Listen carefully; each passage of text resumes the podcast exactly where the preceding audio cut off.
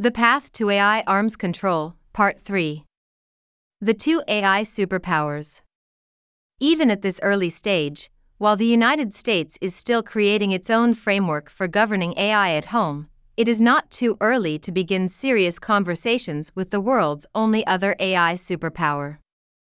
China's national champions in the tech sector Baidu, the country's top search engine, ByteDance, the creator of TikTok, Tencent, the maker of WeChat, and Alibaba, the leader in e commerce, are building proprietary Chinese language analogs of ChatGPT, although the Chinese political system has posed particular difficulties for AI.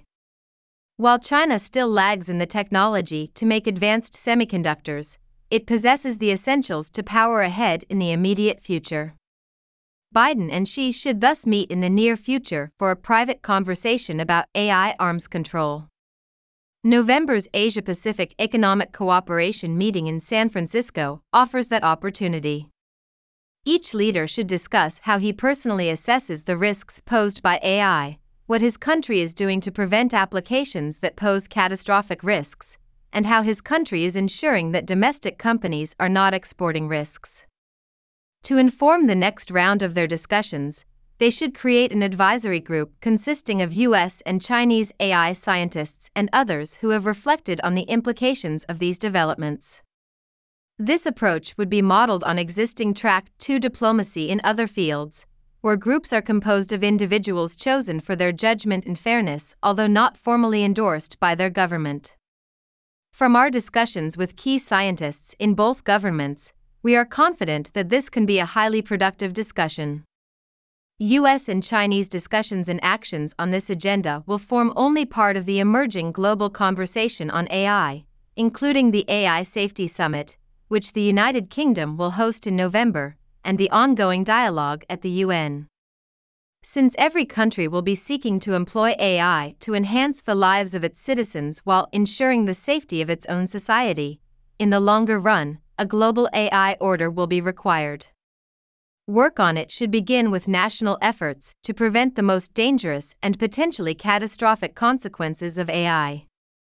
These initiatives should be complemented by dialogue between scientists of various countries engaged in developing large AI models and members of the national commissions such as the one proposed here. Formal governmental negotiations, initially among countries with advanced AI programs, should seek to establish an international framework along with an international agency comparable to the International Atomic Energy Agency. If Biden, Xi, and other world leaders act now to face the challenges posed by AI as squarely as their predecessors did in addressing nuclear threats in earlier decades, will they be as successful? Looking at the larger canvas of history and growing polarization today, it is difficult to be optimistic. Nonetheless, the incandescent fact that we have now marked 78 years of peace among the nuclear powers should serve to inspire everyone to master the revolutionary, inescapable challenges of our AI future. Terminology explanation 1. Explain duopolists in the phrase. As duopolists, both the United States and the Soviet Union had an interest in preventing the rapid spread of this technology to other states that could threaten them. In the given phrase, Duopolists refers to the condition in which two major powers, specifically the United States and the Soviet Union in the context of the Cold War, dominate or control a particular situation or market. In this case, the term is used to describe the geopolitical landscape where the United States and the Soviet Union were the two dominant superpowers during the Cold War. Here's a breakdown 1. Duopolists the word duopolists is derived from duopoly, which is a situation in which two entities or countries have significant control or influence over a particular field, market, or geopolitical scenario. In the context of the Cold War, the United States and the Soviet Union were the primary players in global power dynamics.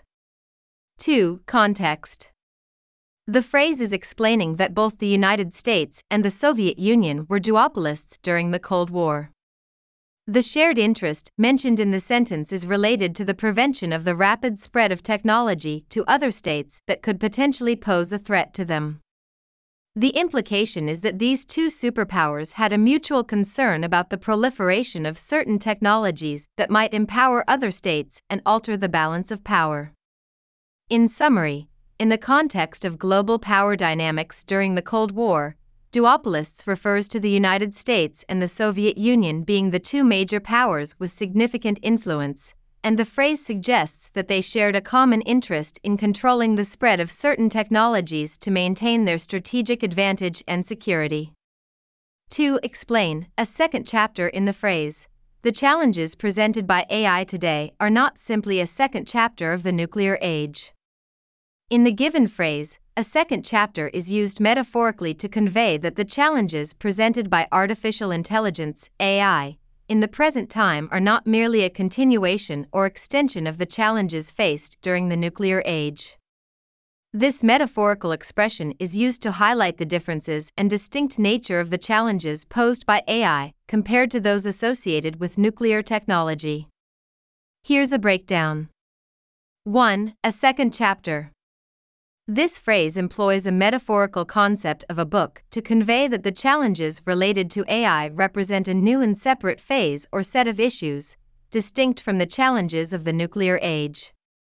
The use of second chapter implies that there was a previous chapter, which, in this context, refers to the challenges and implications of the nuclear age. 2. Context the overall statement is emphasizing that the challenges posed by AI in the contemporary era are unique and should not be seen as a direct continuation or replication of the challenges associated with nuclear technology in the past. 3. Implication The use of this metaphor suggests that while there might be some historical context or lessons to learn from the challenges of the nuclear age, AI presents its own set of complexities, ethical considerations, and potential consequences that require separate nuanced analysis. In summary, a second chapter is a metaphorical way of expressing that the challenges brought about by AI today are distinct from those of the nuclear age, emphasizing the need to understand and address the unique issues associated with artificial intelligence in the contemporary context. 3. Explain. Second thoughts in the phrase, Although U.S. President Harry Truman never expressed second thoughts about his decision, neither he nor members of his national security team had a viable view of how this awesome technology could be integrated into the post war international order. In the given phrase, second thoughts refers to reconsidering or having doubts about a decision that has been made. The context implies that U.S. President Harry Truman did not express any reservations or doubts, second thoughts, about a specific decision. The decision being referred to in this case is not explicitly mentioned in the provided excerpt. Here's a breakdown 1. Second thoughts. This phrase is often used to describe a process of reconsideration or hesitation after making a decision. If someone has second thoughts, it means they are having doubts or re-evaluating their stance. 2. Context. The statement indicates that President Truman did not express second thoughts about a particular decision. The specific decision is not stated in the provided text. 3. Integration of technology.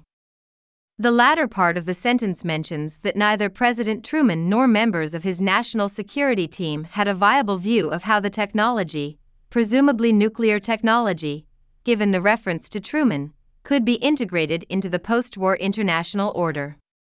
In summary, the phrase second thoughts is used to convey that President Truman did not express any doubts or reconsideration about a decision, but it's noted that there was uncertainty about how the technology associated with that decision could be effectively integrated into the post war international order.